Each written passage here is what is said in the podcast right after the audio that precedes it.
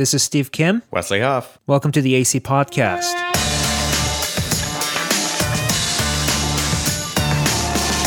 On this podcast, we want to help you understand and speak the language of our culture and address questions being asked with intellectual honesty, gentleness, and respect.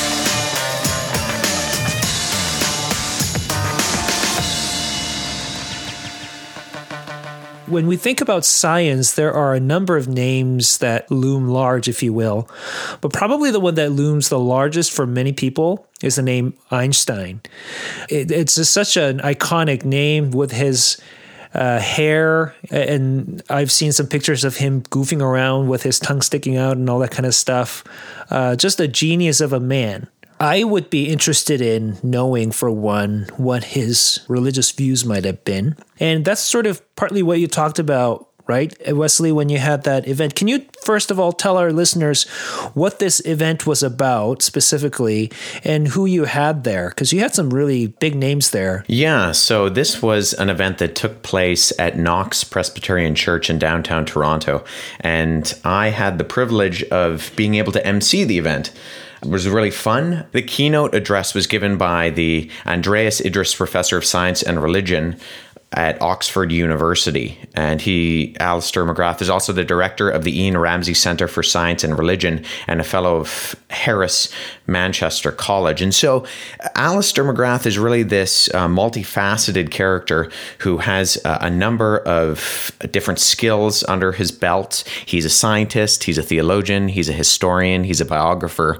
And so Many of the listeners will know probably some of his books. He's written a number of just sort of introductions to Christian theology and to historical theology and systematic theology.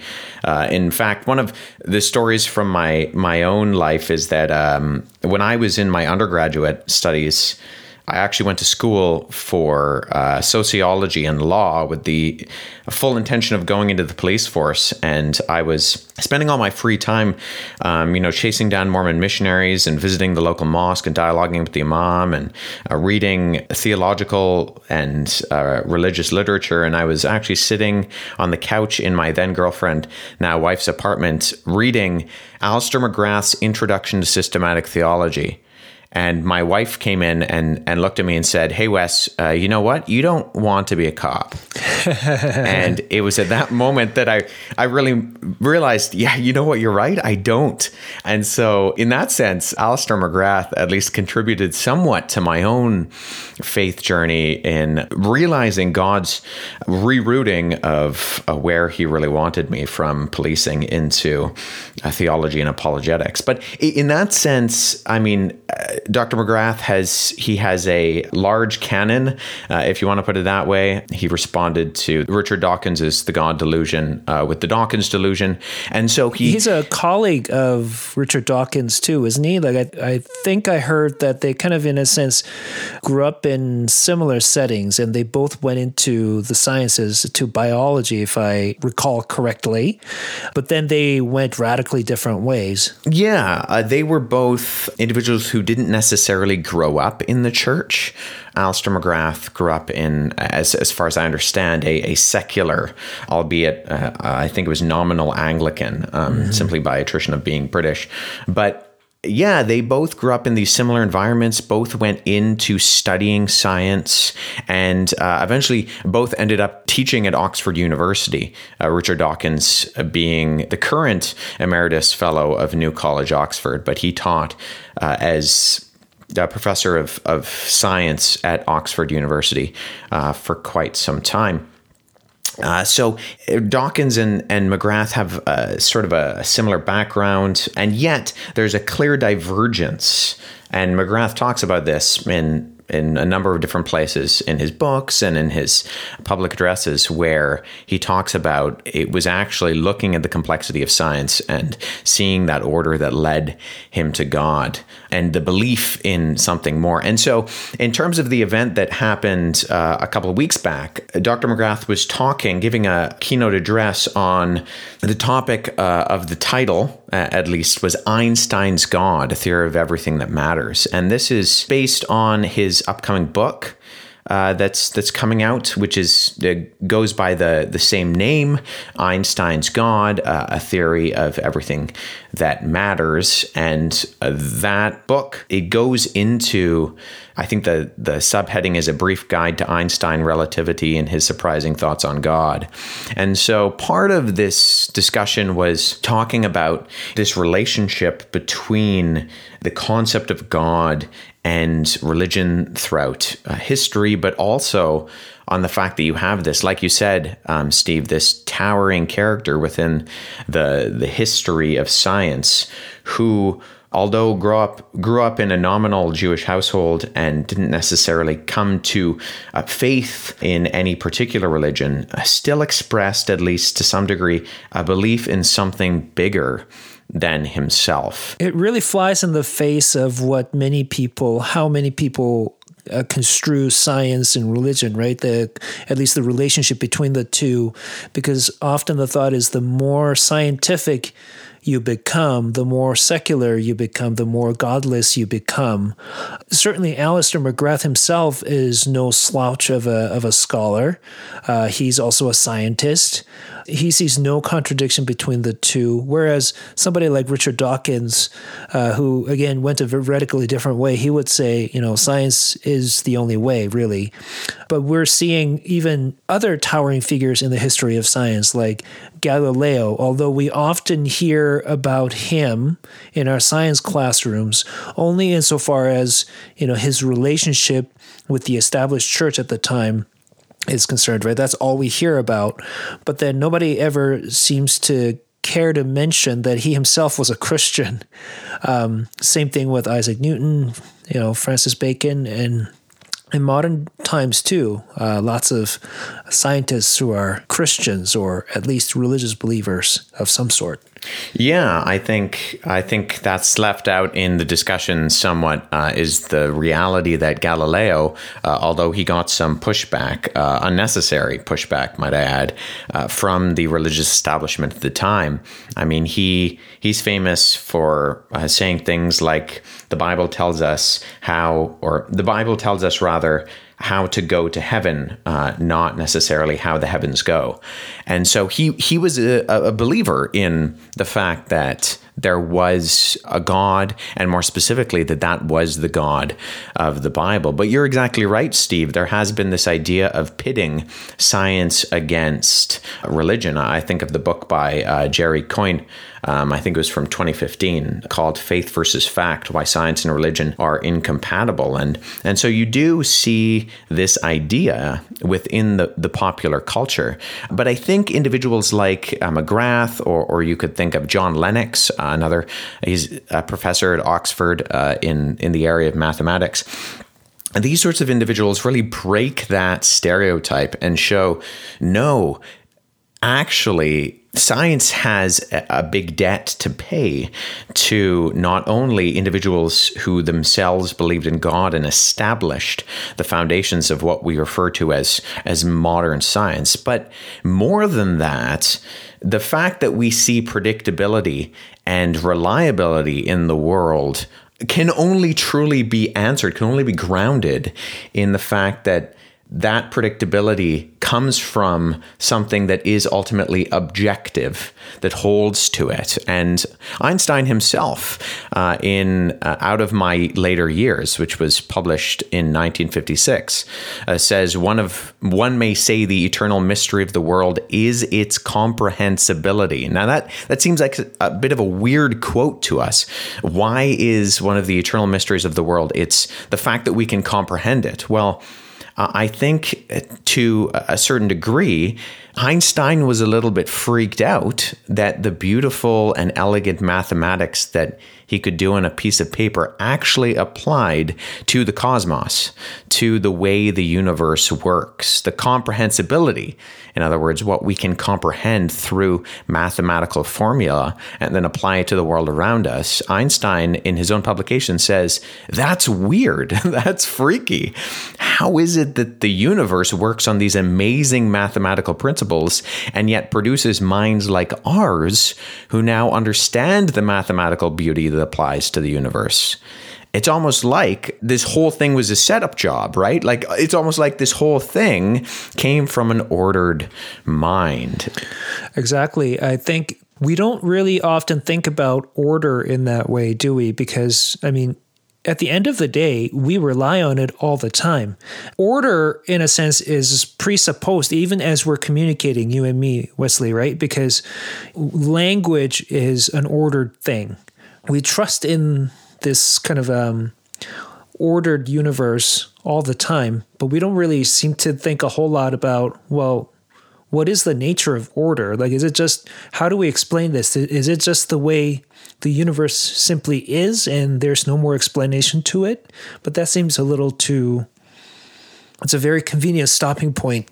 Yeah, I think realistically, if we're honest with ourselves, the only way to truly ground an objective order in the universe, the only way we are able to be sure that the laws of physics and logic will apply tomorrow, like they apply today, is to ground that in something outside of us. And uh, we see this time and time again uh, that you have these ideas that theologians have been talking about for centuries and scientists as they progress and as we progress as humanity in our knowledge of these things actually realize that a lot of these things that these theologians have been talking about for decades, centuries, millennia really account for the reality of the world, that which corresponds to logic and reality, i.e., truth uh, just going back a little bit in terms of that idea uh, that is sometimes held pitting science uh, against faith. I was r- reminded that there's this guy uh, in the uh, the turn of the century, a guy named Max Planck, who is a German theoretical physicist, and he actually said that the portals of the temples of science have "you must have faith" written all over them, and that despite this idea that science is often pitted against faith, as if faith is just something you believe, as Dawkins defines it, belief in spite of evidence. Uh, well, physicists, the top of their field, in fact, Max Planck was a Nobel Prize winner in, in 1918 in the field of physics. What he means by saying that the portals of the temples of science have you must have faith written all over them is the idea that we assume this sort of predictability in the universe. I mean, you can't do a science experiment without assuming that your results are going to be orderly. And the question is, how do we account for that order in the universe? I think it's worth mentioning again that science actually needs to presuppose a heck of a lot before it can even get off the ground, right? So one of those might be, you know, logical and mathematical truths like we're we're kind of talking about here, right? There's this order in the universe. You have to actually assume that before you can start science. But if you try to prove logic math using science, now you're kind of just going in a circle, right? Because science requires logic math to get started. And then there are other things like um, that there is actually this mind independent external world because that's what science tries to get at is the external world well you're already presupposing that this external world is real and so there there are a number of things that you just kind of have to presuppose and shall we say take it by faith now one of the things that einstein tried to do I mean, he's known for his uh, famous equation E equals mc squared and all of that. But more than that, he wanted to find a theory of everything, didn't he? Mm-hmm. But ultimately, he failed to do that. And, and in his quest, what he saw was this need for some kind of a God figure behind everything. What did Dr. McGrath and others take from that? Yeah, or at least an explanation for the rationality that we see in the universe. I think there is this interesting idea within the work of of Einstein and and some others that they they walk right up to the line of saying you know there has to be an explanation for this rationality and for this this predictability and this comprehensibility in the universe.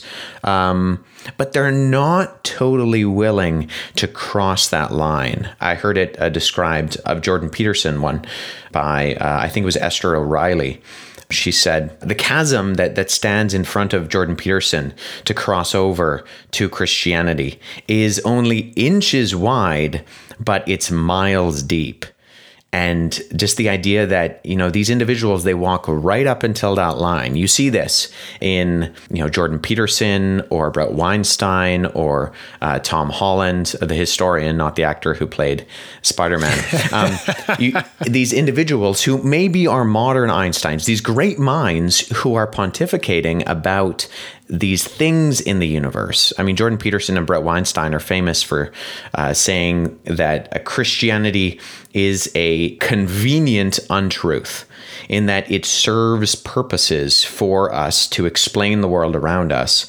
And in Bret Weinstein's case, um, he says, well, this is just a, a, convenient lie, but it's a useful lie.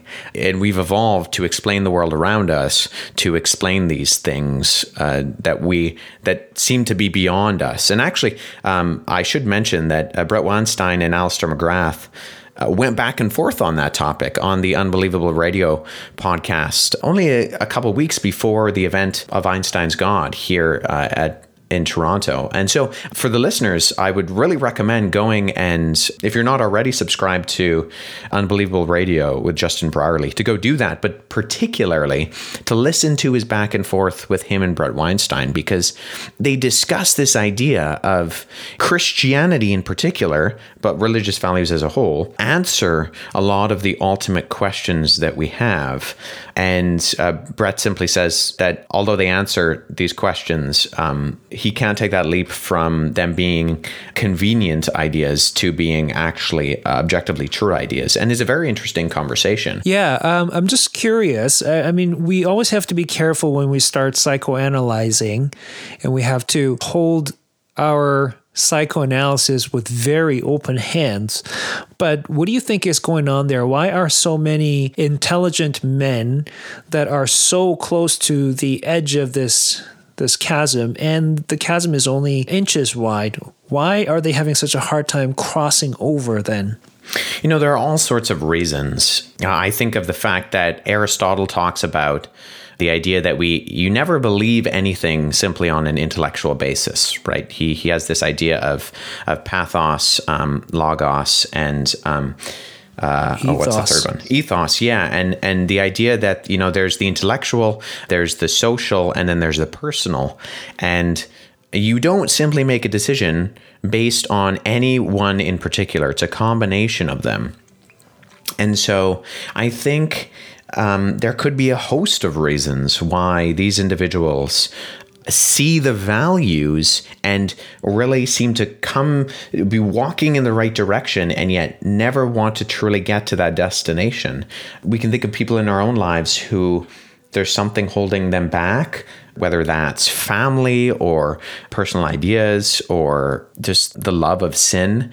You know, the Bible itself in Romans uh, chapter 1, verse 18 says uh, that we're suppressing uh, the truth in unrighteousness. And that word suppression is an interesting word, katechonton in the Greek. It literally means to hold down. You think of like a if you have one of those those blow up balls uh, in the pool during the summer and you're you push it under the water and it's trying to shoot up.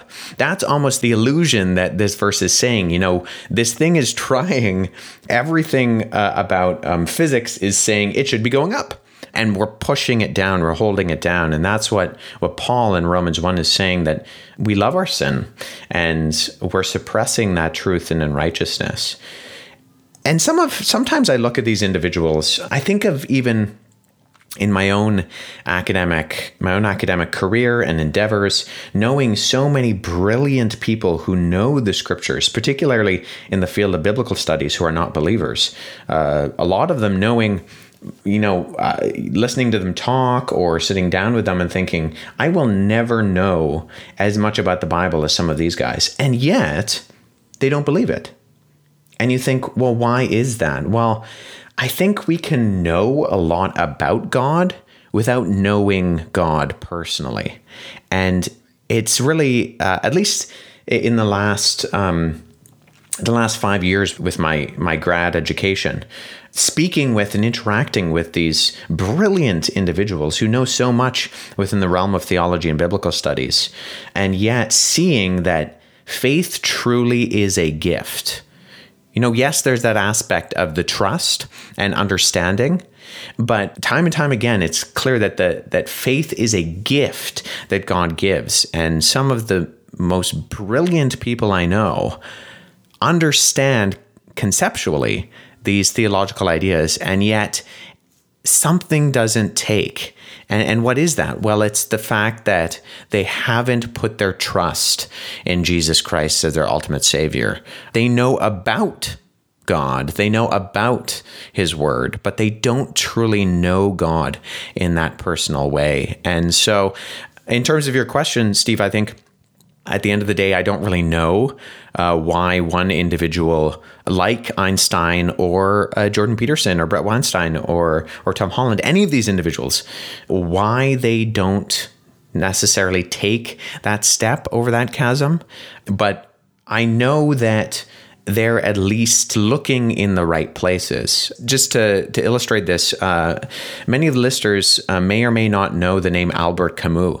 Uh, he was a French philosopher in the 20th century who actually in his day was uh, a bigger deal uh, than Dawkins um, ever has been now. And Camus was famous for his his ideas that the universe is silent, that, really we there is no purpose in meaning meaning in the universe, and that the universe is is silent. And before his death in a tragic car accident in uh, January of 1960, uh, he actually wrote this letter uh, where he says that God's solution consisted first in expressing pain. And he says that God man suffers too with patience. Evil and death can no longer be entirely imputed to God since he suffers and dies and that the night on Golgotha is an important night in the history of man only because in its shadows the divinity seemingly abandoned its traditional privilege and lived through to the end despair, including death and agony.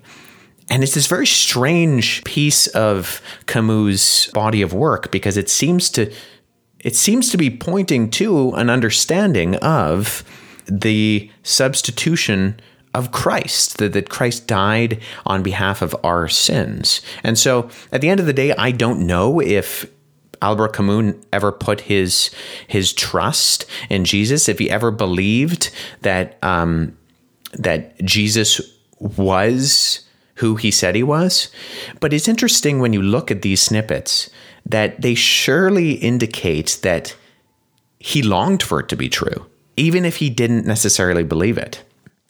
It reminds me so much of C.S. Lewis. For one, just imagine the kind of powerhouse these guys might be if they put their trust in Jesus, the impact that they could have on Christendom. C.S. Lewis, certainly, after his conversion from atheism to Christianity, has had a huge impact and continues to. And secondly, something that Lewis said really stuck out to me that in his apologetic, basically what he tries to do is first show people why the gospel is beautiful and then show them that it's actually true. Right? And there is something about the beauty of Christian worldview. If something is true, but it is still odious to us, we're not going to be willing to accept it.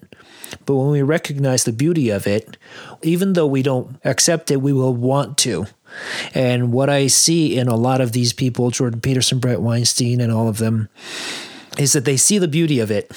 They just have a hard time now finally accepting it. They want to, they're not there yet. Yeah, definitely. Um, yeah, Blaise Pascal uh, said something similar when he said that men despise religion, they hate it, and are afraid that it might be true. And Pascal, uh, this this Christian philosopher, says the cure for this is to first show that religion is not contrary to reason, but worthy of reverence and respect. And then he says, for Christians, next make it attractive, make good men wish it were true, and then show them that it is. I think we can take a, a lot away from that and look and be encouraged by individuals um, like Einstein on a number of fronts. Not only that we can have confidence that this ordered universe it echoes something that's greater than itself, but also that, like we've been talking about, the more and more brilliant men look into these things, the more and more they're sort of forced into conclusions that agree and ultimately theologians have been been saying for centuries. They agree with the christian worldview. I mean i even think of of the fact that it wasn't all that long ago within easily the last 150 years the consensus on the origin of the universe was that the origin was that the universe rather was eternal. This was the idea that the universe was eternal. And then when the idea of the singularity in the Big Bang started to be proposed, a lot of scientists started saying that's nonsense. The only people who believe that are the people who believe in the Bible. And there were some quite big names in the field of, of cosmology and, and physics who pushed back on the idea of the universe starting at a specific point in time. If for no other reason, of course, I think the evidence pointed to that, but if for no other reason, then it seemed to be too close for comfort to what Christians had been saying from the beginning, right? In the beginning. Right, exactly. In the beginning, God created the heavens and the earth. And it's funny, I, I was just talking of this yesterday because I was doing the thinking series at the church where I serve, and we were going over the question, does God exist? And uh, I shared the Kalam cosmological argument with them. So, you know, whatever begins to exist as a cause and the universe began to exist, and so the universe has a cause.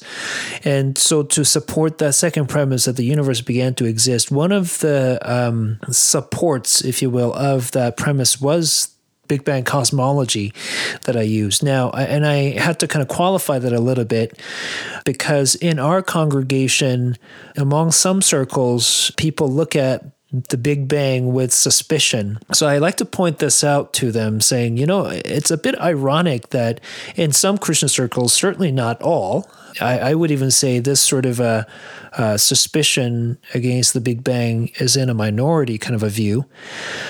But the name Big Bang was actually coined by an atheist, Sir Fred Hoyle, who was a physicist, to make fun of it, precisely because a lot of atheist scientists like Sir Fred Hoyle noticed the sort of the theological implications of a universe that had a birthday. And so it just allows that divine foot in the door and it's a little too close for comfort like you said. And so they wanted to mock it and that's how the name big bang came along. And it's ironic that today in some christian circles that name is regarded with suspicion. And so then i tell them hey look even if you're a young earth creationist this is still helpful for you to know because when you're speaking with your friends say you know atheists and agnostics who hold to the big bang theory you can point that out to them even even given your worldview, there seems to be a cause of the universe that's, you know, spaceless, immaterial, timeless, unchanging, immensely powerful and personal. So I, I think Big Bang is nothing to be afraid of. In fact, I, I think it, it is a huge help um, in making a case for God.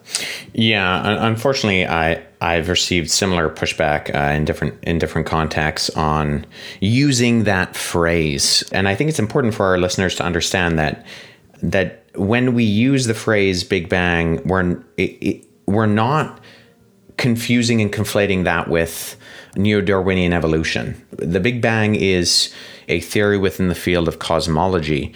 Evolution is a theory within the field of biology. They're entirely different disciplines. Yeah. Well, it's time for us to wrap up here. We'll perhaps each share our final thoughts.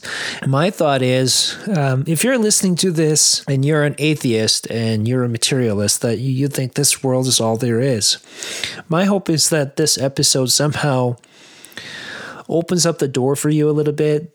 I hope this episode makes your world a little bit more enchanted that it might open you up to the possibility that this world might be more than just the physical things that are colliding blindly, but there is someone who sees, who takes care of all of these things.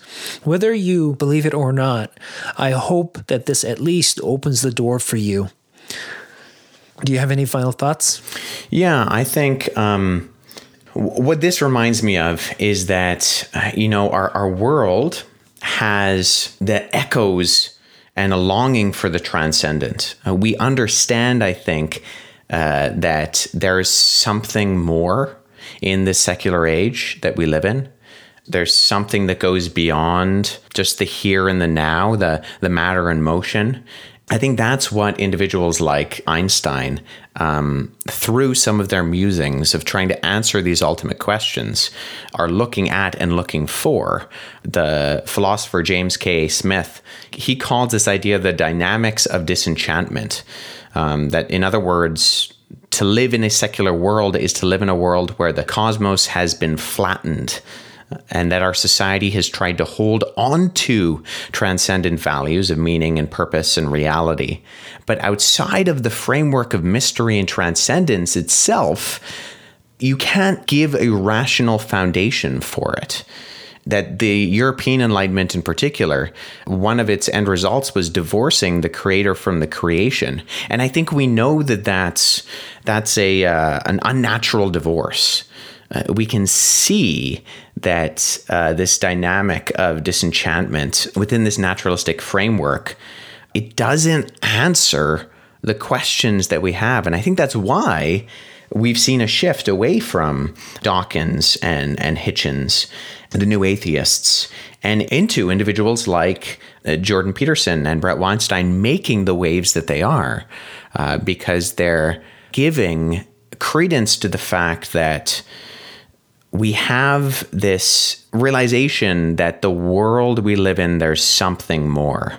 So the I guess my my closing point would be when Dr. McGrath's book, A Theory of Everything That Matters, A Brief Guide to Einstein Relativity, Relativity and His Surprising Thoughts on God, when that comes out, uh, I think it actually, it might have come out this month or um, in November, but make sure to get the book, to read it, to see um, some of the things that he draws on uh, that I think Steve, you and I have just been giving a brief overview on. Yeah, there's there's so much more that can be drawn out from this topic, but I think at, at the end of the day, I think we can we can hold the confidence, the faith, the trust uh, that in the Christian worldview we have a foundation for these objective realities in the world. All right, sounds great. That's a good place to end on. Uh, so we'll wrap up here. Thank you, listeners, for joining us. The AC Podcast is a ministry of Apologetics Canada. We'll come back next week with another edition of the AC Podcast. Until then, take care of yourselves. Bye for now.